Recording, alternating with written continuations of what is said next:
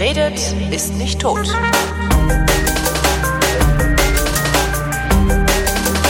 Thomas Brandt ist Sozialkundelehrer und erteilt mir Politikunterricht. Beim letzten Mal haben wir über Extremismus gesprochen und jetzt geht es um, Thomas? Wahlen. Wahlen. Ja. Wahlen. Wahlen. Also erstmal in der Theorie. In der Theorie. Das ist dann so wie im Politikunterricht in der Schule früher, wo ich dann gelernt habe, dass es das Honsche Wahlverfahren gibt und bis heute nicht weiß, was das eigentlich ist. Brauchst du auch nicht, ist abgeschafft. Ah, gut. ähm, wir sind bei Sainte-Laguë. Bei was? Ja. Okay. Ähm, also ist, ist erstmal unwichtig. Wir reden jetzt erstmal über die Theorie ja. und äh, in der zwei, dann in der Praxis nochmal über das deutsche Wahlsystem. Alles klar. Weil es gibt so, es gibt so Sachen, die muss man erstmal so theoretisch grundlegend wissen, wie das funktioniert. Mhm. Und dann ist einfach zu verstehen, warum wir das in Deutschland so machen, wie wir das machen. Und dann erzähle ich dir, warum das trotzdem ein Problem ist. Verdammt! Okay, ja. Also es, äh, ja, ist halt ein bisschen problematisch. Mhm. Okay, ähm, also du hast ein Parlament. Jo. Ähm, und dieses Parlament möchten wir jetzt irgendwie mit Volksvertretern bestücken. Jo. Wie macht man denn das? Na, äh, in, indem wir Wahlen durchführen, ähm, in denen ich die Wahl habe, welchen Volksvertreter oder in denen ich sagen darf, welchen Volksvertreter ich da am liebsten sehen würde. Ja, wobei du einer von vielen bist und wir jetzt aus den vielen irgendwie ein Parlament zusammenkriegen müssen. Ne? Ja, dann gewinnt halt der, der von den meisten am liebsten dort gesehen würde. Okay, dann sitzt da einer. Ja, darum teile ich dann das Wahlgebiet in Wahlkreise auf, beispielsweise. Okay, und da gewinnt dann immer der Erste. Da gewinnt dann immer der Erste. Okay, und das ist Mehrheitswahlsystem. Okay. Machen die Briten so. Mhm. Okay. Jetzt haben wir da aber ein Problem. Äh, wenn du das Mehrheitswahlsystem nimmst und mal nachguckst, wer da gewinnt, wer würde denn in Deutschland dann die, diese Sitze gewinnen?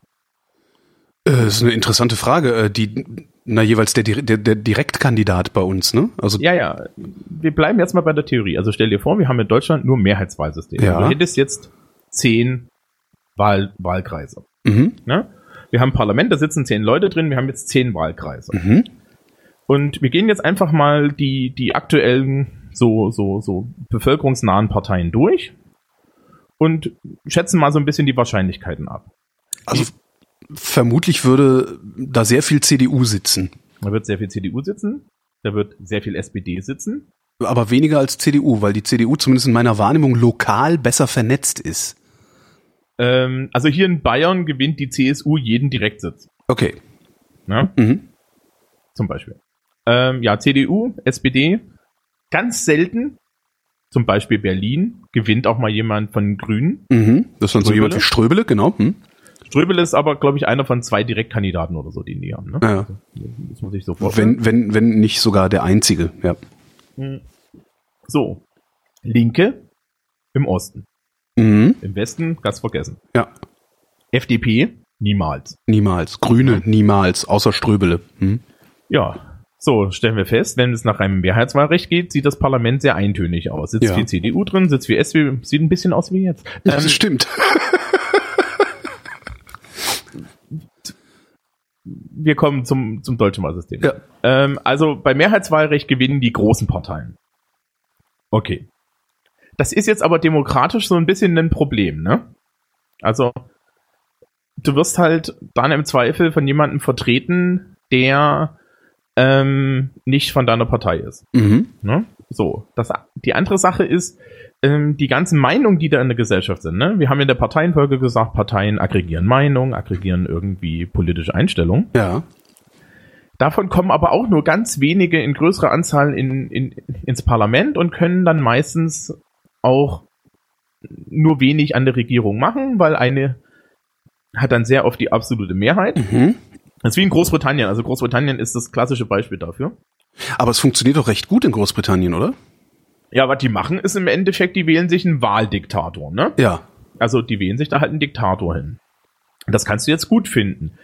Die andere Seite ist, was machst du jetzt, wenn du tatsächlich das Volk repräsentieren willst, also die verschiedenen Meinungen? Mhm. Ja, also ähm, wir greifen jetzt ein bisschen vor, normalerweise erzähle ich das auch nicht. Ähm, es gibt zwei Arten von Parlamenten.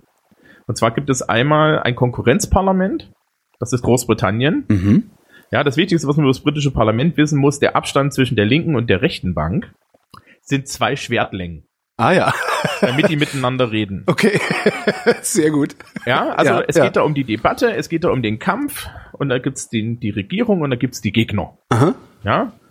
Und die Regierung regiert dann aber auch gerade durch, weil die haben meistens eine eindeutige Mehrheit. So. In Deutschland ist das nicht so. Wir sitzen im Kreis. Ja. Ja, und äh, in Deutschland ist es so, dass es man vom Prinzip heißt, wir gehören alle irgendwie zusammen, wir wollen alle gemeinsam die verschiedenen Strömungen haben. Ne? Deswegen, ähm, Also im Grunde ein das- Kompromissparlament, wenn man so will. äh, man nennt das, glaube ich, Konsensparlament. Konsensparlament, Ja. okay. ähm, das ist zum Beispiel auch die, das Europa, Europäische Parlament ist auch sowas, ja. Mhm. So. Und dafür willst du dann jetzt aber möglichst viele Meinungen haben. Mhm. Kannst du kein Mehrheitswahlrecht machen, sondern dann gucken wir auf die andere Seite, das Verhältniswahlrecht. Mhm. Verhältniswahlrecht ist, ich zähle einfach mal alle Stimmen aus im Land. Ja, und zähle dann, ja, wie viel Prozent hatten die erste Partei, wie viel Prozent hat die zweite Partei, wie viel Prozent hat die dritte Partei. Mhm. Das Problem dabei ist dann aber, da kommen unheimlich viele Parteien im Zweifel ins Parlament. Also, der, das Parlament zersplittert sich. Ne? Ja. Wenn ich dann nicht irgendwie so eine, so eine 5%-Hürde einführe, Ja. dann kommt halt auch in jeden Bundestag Martin Die- Sonneborn mit der Partei rein, weil den wählen genug Leute für 1% oder so. Ja. Ja. Das wird dann schwierig, weil ich muss ja irgendwie Mehrheiten gestalten, wenn ich Gesetzgebung machen will. Ne? Und wenn ich Genau, und wenn du ein Parlament von 300 Leuten hast, beziehungsweise ein Parlament, das aus 300 Parteien mit 300 Einzelinteressen besteht, ähm, ja, bist du im Grunde nur noch am Verhandeln, ohne dass ein Ergebnis bei rauskommt. Genau. Und das ist das Problem mit Verhältniswahl. Das heißt also, bei Verhältniswahl muss man da immer Schranken einführen und äh, die Parlamente bilden zwar sehr gut die Meinung in der Gesellschaft wider, sind aber halt auch sehr zersplittert. Mhm. Also du siehst schon, Mehrheitswahlrecht ist halt, ich habe eine Mehrheit und es ist gut regierbar und da kannst du durchregieren. Und Verhältniswahlrecht ist genau das Gegenteil eigentlich. Ich habe eine gute Abbildung der Bevölkerung, kann aber schwer durchregieren. Wollen wir jetzt beides nicht. Ja. Ne? So, äh, Be Beispiel übrigens für ein Verhältniswahlsystem ist ähm, Italien. Und äh, die Italiener sind ja berühmt dafür, mehr Regierungen verschlissen zu haben, als sie, als sie Existenzjahre haben. Mhm. Ne? Nach. Also, das ist echt krass. Ne? Die, die wählen regelmäßig neu, die haben da wirklich da so dieses Ding drin, das Parlament, das zählt halt zwei, drei Jahre. Ja, Berlusconi war berühmt dafür, dass das mal länger gehalten hat. Mhm. Ähm, ja, in Deutschland machen wir eine Mischung aus beiden. Aber warum, warum ändern die dann nicht einfach mal ihr Wahlrecht? Die müssten doch eigentlich auch selbst begreifen, dass da was dysfunktional ist. Ich, also diese Wahlrechtsgeschichte hat, glaube ich, viel mit politischer Kultur zu tun. Mhm. Das hat, glaube ich, wirklich viel mit politischer Kultur zu tun. Und ich glaube, die Italiener, das passt schon. Das, das passt halt. Okay. Ja, also ähm, die, wenn die das wirklich, wenn die das wirklich nerven würde, dann würden sie es, glaube ich, ändern. Mhm. Aber ähm, naja, Wahlrecht ist immer schwierig zu ändern, weil dafür muss im Endeffekt die Regierung stürzen, ne? Oder so, oder muss das System stürzen. Ja, es müssen wenn halt immer Volk die- jetzt neu machen will. Es müssen halt immer die äh, sich das Wasser abgraben, die gerade davon profitieren, dass es ist, wie es ist. Das ist ja, immer ein bisschen das Problem. Auch bei sowas wie, weiß ich nicht, äh, Diäten, also, äh, ne, also Transparenzsachen, äh, Antikorruption, Diätenerhöhung und sowas. Ja, deswegen ist das deutsche Wahlrecht ist auch nicht so ganz, ne? Das Mhm. ist auch so zweieinhalb Mal weggeklagt worden in den letzten Jahren. Mhm. Ähm, und wurde dann immer verschlimmbessert. Aber wir gucken jetzt mal ins Detail und dann kann ich dir auch erklären, wo da das Problem ist. Jo. Also in Deutschland machen wir beides. Wir machen in Deutschland Mehrheitswahlrecht und wir machen in Deutschland Verhältniswahlrecht, weil wir sind schlau oder so. Mhm. Deswegen hast du zwei Stimmen. Ja. So. Und ähm, bevor wir jetzt weitermachen, mache ich das, was du am liebsten hast, nämlich ich stelle dir mal ein paar Fragen. Ich das Gott. Arbeitsblatt. Ah, nee, ja, okay. Das ist eigentlich ganz einfach, die müsstest du ja wissen. Also ich habe immer so richtig Falschfragen und du sagst mal, ob das richtig oder falsch ist, was ich Okay. erzähle. Achtung, ne, wir machen Politikunterricht, Ja. sachlich möglichst akkurat. Also die Zweitstimme ist wichtiger als die Erststimme bei der Bundestagswahl. Warte, lass mich denken. Habe ich mir noch nie Gedanken drüber gemacht. Ja. Richtig. Richtig. Ja? Aber frag mich mal warum. Äh, warum? Äh, das war eine, das, du sollst mir nicht, du, also du weißt schon. Ja, was wählt man denn mit der Zweitstimme? Das ist die nächste Frage so und so. Eine, eine Partei und nicht eine Person. Ja, das ist falsch. Das denken die Leute immer. Und man wählt die Landesliste der Partei. Okay, und damit dann indirekt auch eine Person, ja. Ähm, ja, also der Unterschied ist halt, die Zweitstimme ist die Verhältnisstimme. Ja. Und deswegen ist die mehr wert, weil ich damit direkt sagen kann, wie ich das Verhältnis im Bundestag bestimmt haben will. Praktisch, also es ist im Grunde eine Korrekturstimme, ne? Nö. Also das, das nicht? Dass ich sage, ich möchte halt, ich finde halt den Typen von der CDU, der hier bei mir im Wahlkreis gute Politik macht. Ich finde, dass der ins Parlament sollte, weil der ist vernünftig. Aber ich möchte als Gegengewicht gerne die Linkspartei beispielsweise haben. So hätte ich das jetzt verstanden. Ja, aber das passiert relativ selten eigentlich. Echt? ich Also- wähle oft so. Ja? Also jetzt nicht explizit CDU-Linke, aber äh, So dass ist ich das mir. jetzt nicht gemeint. oh, Mist. Aber das ist, ist, das kannst du so machen. Also die Idee ist eigentlich, die Erststimme ist die Stimme für den Direktkandidaten. Ja, genau. So, und damit ähm, ist das zum Beispiel bei mir hier in Bayern so, dass ich zwei Möglichkeiten habe. Ich kann entweder den CSU-Kandidaten wählen, dann habe ich den gewählt, in der in den Bundestag kommt, oder ich kann ihn nicht wählen, dann habe ich meine Stimme weggeschmissen. Ne? Ja. So. Mhm. Und die Verhältnisstimme, die zählt aber immer. Ah, Ja, ja. die- hm. Ja, ergibt Sinn, klar, weil du, weil die würden ja zusammengeführt, ja. Genau. Und das mit den Landeslisten ist mir immer wichtig, weil ansonsten kann man nämlich ein lustiges Phänomen nicht erklären. Nämlich, kannst du, sag mal, in Bayern, äh, kannst du in Berlin CSU wählen? Nein. Ich kann hier in Bayern keine CDU wählen. Das funktioniert nur, weil wir Landeslisten haben. Ja. Also sprich, wenn ich äh, hier CDU für den Bundestag wähle, Zweitstimme gebe, dann wird es einzeln ausgezählt und die CSU kriegt halt da ihre eigenen, äh, hat da ihre eigene Liste. Ja. Ja. Ähm, und das ist immer wichtig. äh, Die Mathematik, die dahinter steht, ist gar nicht mal so unkompliziert. Und es ist tatsächlich so, dass diese Listen dann auch bei der äh, Sitzverteilung an die einzelnen Leute eine wichtige Rolle spielen. Mhm. Das wird dann nämlich nochmal einzeln durchgezählt und solche Späße. Also wir, wir kommen nicht ganz im Detail drauf, ich erkläre dir das dann ein bisschen. Ja, ähm, die Erststimme wählt also den Direktkandidaten, Zweitstimme wählt die Landesliste der Partei. Nächste Frage.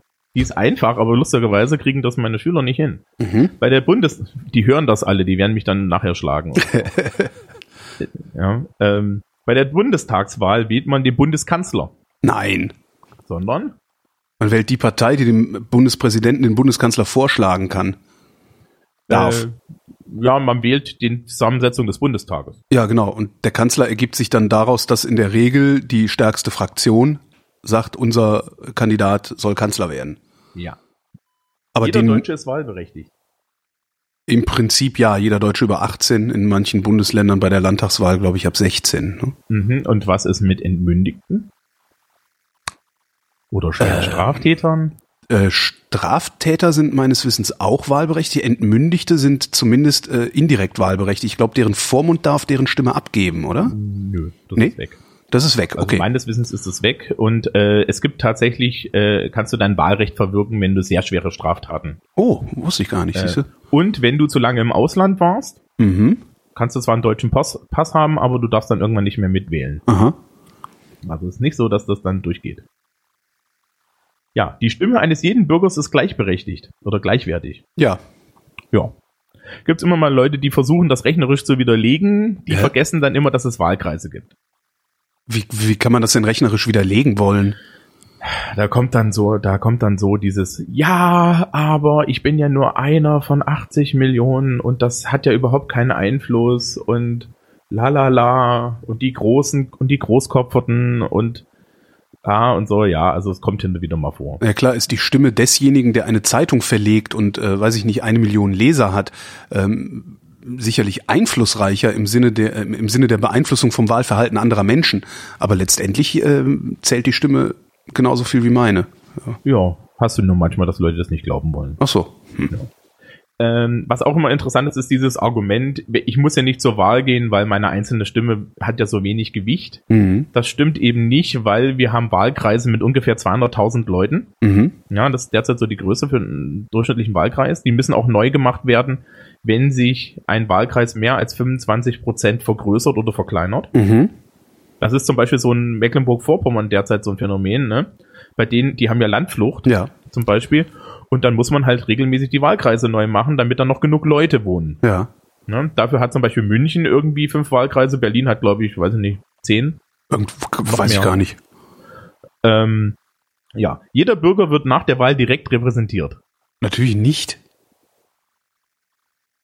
glauben die Leute auch.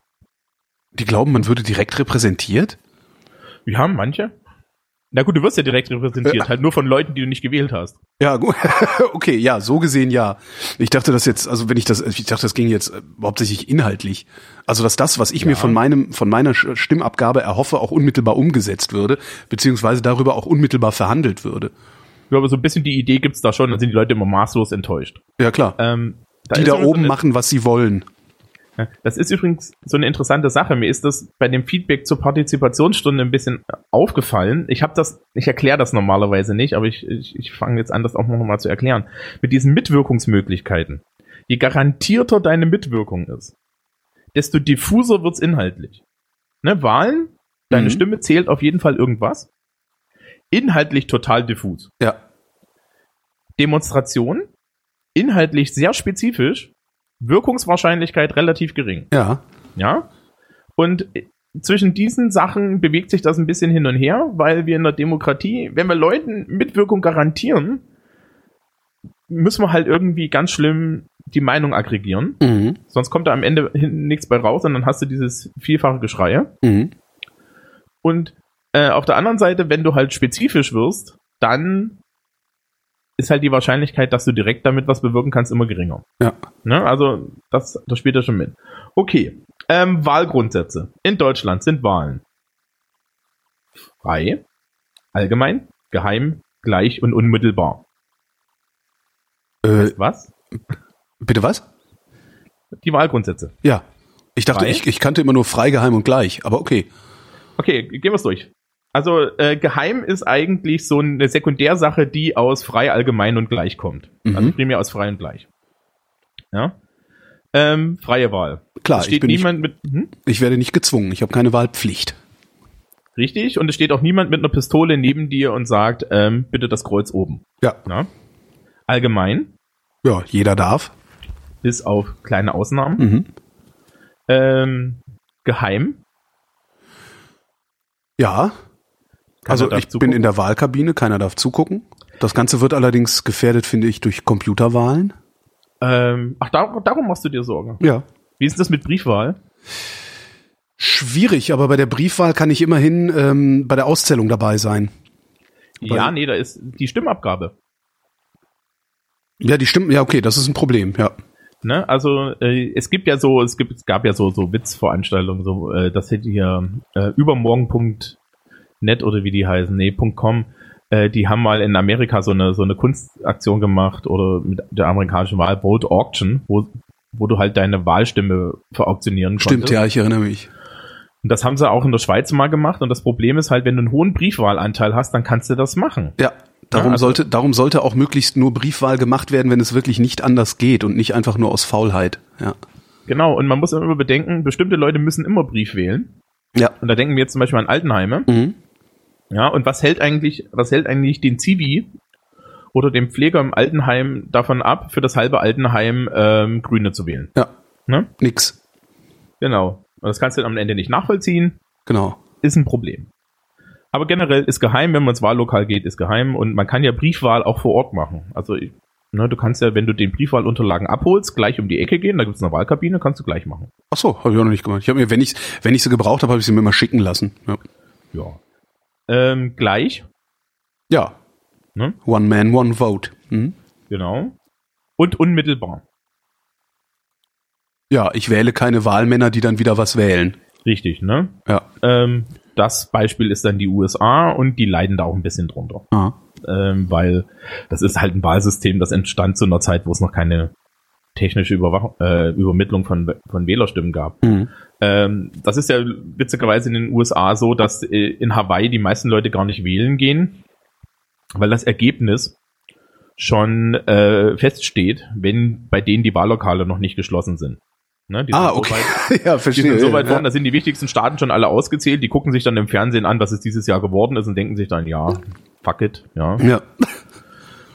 Ja, ist problematisch. Okay. Wahlgrundsätze. Wir Hm. wählen den Bundestag, der Bundestag wählt dann den Bundeskanzler. Okay. Unser Wahlrecht heißt personalisiertes Verhältniswahlrecht. Wie sieht Mhm. das jetzt im Detail aus? Du gehst dorthin, machst zwei Kreuze und dann wird gezählt. Ja. Die Erststimme bestimmt den Direktkandidaten. Das ist die Hälfte des Bundestages. Mhm. Derzeit 299 Leute ungefähr. Das ist wahnsinnig viel eigentlich, ne? 600 Leute in so einem Parlament. Ja, es wird noch mehr. Also äh, wir werden gleich sehen, die, Akt- das aktuelle Wahlrecht sorgt dafür, dass der Bundestag explodiert. Mhm. Ähm, so, die sitzen alle und die sind garantiert. Mhm. Und äh, ich machte, ich habe ich hab da so ein paar Beispiele. Und ich stelle jetzt mal die Frage, wie da die Sitzverteilung ist. Äh, ich habe vier Parteien. Die Partei für grüne Jägerzäune, die Partei für geblümte Tischdecken, die für langweilige Hirschgeweihe und die für pinke Gartenflamingos. Mhm. Weil ich möchte keine echten Parteien nehmen, wenn ich Beispiele mache. Weil sonst muss ich mir immer nachsagen lassen, dass ich die einen gut und die anderen schlecht finde. Das musst du So. dir sowieso nachsagen lassen, aber okay. Ja, aber man kann es doch wenigstens ein bisschen versuchen zu Ein bisschen kaschier, genau. Ja. Ähm, wir haben ein Parlament mit 100 Stimmen. Also mit 100 Sitzen. Mhm. Und ähm, die Partei für grüne Jägerzäune bekommt 22 Erststimmenmandate und 45 Prozent der Zweitstimmen. Mhm. Wie viele Leute sitzen für die da drin? Mindestens 22. Richtig. Wir haben 100 Sitze, 45 Prozent. Die 45 gehen auf die komplette Sitzzahl. Ah. Ja. Das heißt Und da- 22 plus 45. Nein, 42, 22 plus 23. Insgesamt 45. Ah, ah, okay, jetzt hab ich's. Ne? Ah. Also die eine Hälfte wird durch die Erststimme bestimmt Und und der gesamte Bundestag durch die Prozentstimme. okay. Was machen wir jetzt aber mit der Partei für geblümte Tischdecken? Ich, ich, ich lade dann mal das Arbeitsblatt mit hoch, das kann Ja. man auch verwenden. Ähm, die haben 15 Erststimmen und 10% Zweitstimme. Na, die kriegen dann 25. Nee. Das addiert sich nicht. Die Erststimme ist garantiert. Das heißt, sie kriegen garantiert 15 Plätze. Ach so, Aber sie haben 15. nur 10% des, Gesa- des Verhältnisanteils. Das heißt, von 100 Sitzen dürfen sie eigentlich nur 10% als Verhältnis bekommen. Was Ja. kriegen sie nun? Naja, 10 Prozent, also 10 Sitze. Ja, aber dann kann ich ihnen ja die fünf Direktkandidatenplätze nicht abziehen, weil die sind ja garantiert. Ich denke 15 direkt Prozent Direktkandidaten. Ja, ja. Also, Direktkandidaten, 15 werden gewählt. Ja, Die sitzen da drin. ja. Jetzt haben sie 10% der, der Gesamtstimmenzahl bekommen. Ja. Wenn wir jetzt ein Parlament mit 100 Leuten haben, müssten sie nach der Prozentzahl nur 10 Sitze kriegen. Ja. Sie haben aber 15 Erststimmen. Was machen wir mit den fünf Leuten? Ach so, die haben fünf, äh, das sind das diese sogenannten Überhangmandate? Das sind die Überhangmandate. Ah. Das heißt, ab unserer zweiten Partei hat unser Bundestag schon 105 Sitze. Ja. Punkt. Und das geht dann so weiter. Das ist das Prinzip der Überhangmandate. Also der Überhang entsteht dadurch, dass die Erststimmsitze garantiert sind. Mhm. Und das ist zum Beispiel so ein Klassiker bei der CSU. Die kriegt halt alle Direktmandate in Bayern, kriegt aber relativ gesehen am Bundesanteil gar nicht so viele Prozentstimmen. Mhm. Aber die sitzen dann halt hier, Bayern ist groß, ne? Mit 20 Leuten da drin. Ja. Ne? Das ist an, anständige Anzahl, wenn nicht sogar noch mehr. Ja, und so geht das weiter. Also äh, die Partei für langweilige Hirschgeweihe zum Beispiel hat bei mir fünf Direktmandate und 30 Prozent der Zweitstimmen. Kriegen 30 Sitze. Ja. Und die letzte Partei, die für, für, für pinke Gartenflamingos, ähm, hat 17 Erststimmen und 15 Zweitstimme und würden zwei Überhangmandate kriegen. Mhm. So, das wurde aber 2008, glaube ich, weggeklagt. Weil das ist natürlich ein Problem. Denn durch diese Überhangmandate kriegen Parteien ja mehr Sitze, als sie prozentual eigentlich kriegen sollten. Ja. Und dadurch entsteht, also es gibt so verschiedene Phänomene, dass der Begriff dafür ist negatives Stimmgewicht. Das heißt, wir haben bestimmte Phänomene in unserem Wahlrecht durch die Mathematik, die dahinter steht, dass wenn ich in bestimmten Fällen einer Partei eine Stimme gebe, das theoretisch dazu führen kann, dass die Partei einen Sitz verliert. Ja. Das war mit Überhangmandaten ein echter Krampf. Weil, wenn wir jetzt ein bisschen ins Detail gehen, was eigentlich passiert ist, die Erststimmen werden ausgezählt auf dem Wahlkreis. Mhm. Die Zweitstimmen werden in Deutschland komplett ausgezählt, dann auf die Parteien verteilt. Also man guckt erstmal, ne, welche Partei hat wie viel Prozent. Mhm. Da werden, und dann werden die aber auf die einzelnen Landeslisten unterverteilt. Mit einem, mit einem Zu Sitzzuteilungsverfahren. Ja, das ist dieses De Hondtsche System, was du zum Beispiel gesagt hast. Ah ja. Früher war das Haare Niemeyer, das wurde auch weggeklagt. Jetzt ist es Sante Lague. Das ist so ein, im Endeffekt, was da gemacht wird, ist, man nimmt die kompletten Stimmen Mhm. Und teilt sie immer durch einen festen Teiler. Und der Teiler ist beim ersten Mal 0,5. Und für jeden Sitz, den man bekommt, erhöht sich der Teiler um 1. Und dann teilst du wieder alle durch und dann guckst du, wer hat die meiste Stimme, der kriegt einen Sitz, dann teilst du wieder alle durch. Dann guckst du, wer hat die meisten Stimmen, der kriegt wieder einen Sitz und dann teilst du, teilst du, teilst du, so lange, bis keiner mehr übrig ist. Mhm.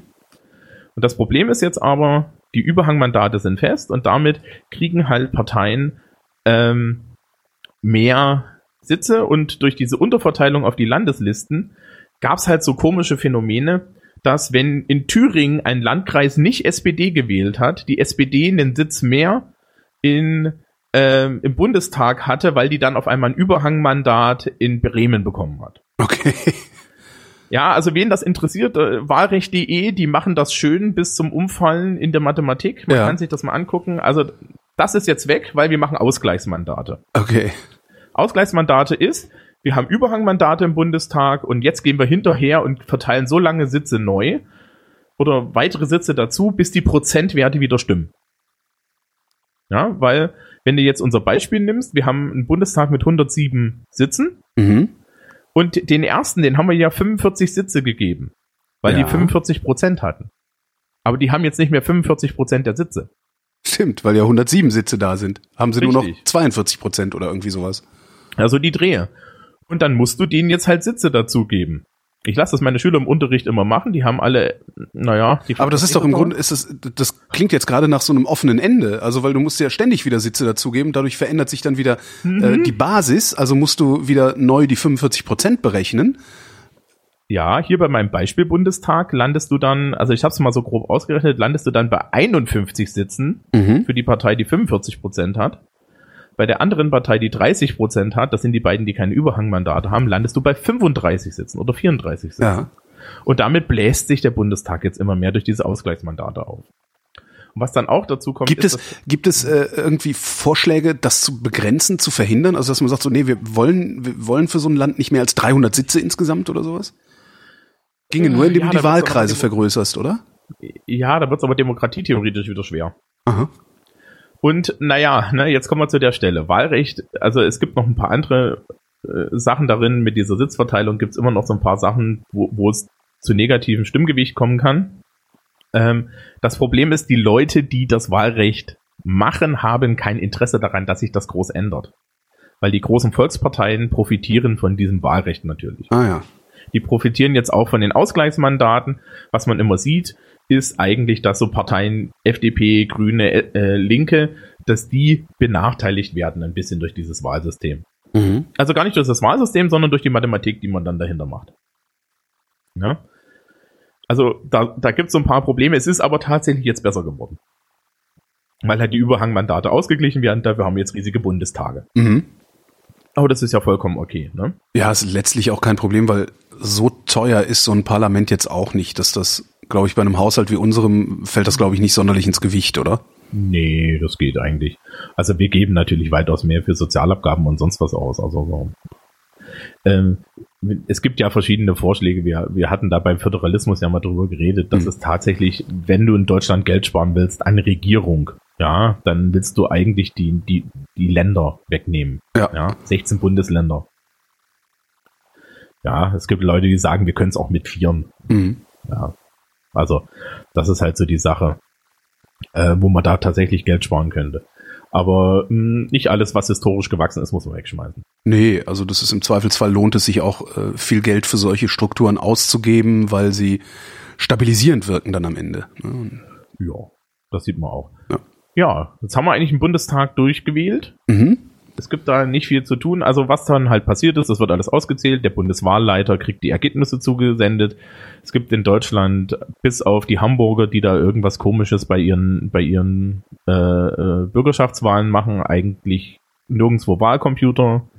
Ja, das ist eigentlich eine Katastrophe, wenn das passiert, ne, weil du dann halt nichts mehr überprüfen kannst. Genau, du weißt nicht, ob die Stimme wirklich abgegeben wurde, die gezählt wurde. Oder so, wie sie gezählt wurde. Ja. Ja. Ähm, man muss natürlich dazu sagen, interessanterweise das Bundestagswahlsystem ist eines der einfachsten, die wir haben. Mhm. Weil das schwierige, die schwierigen Wahlsysteme sind tatsächlich dann auf äh, Kommunalebene. Also kann man auch mal drüber reden. Also, ne, so Kommunalwahlsystem mit Kumulieren und Panaschieren und solchen Spesen.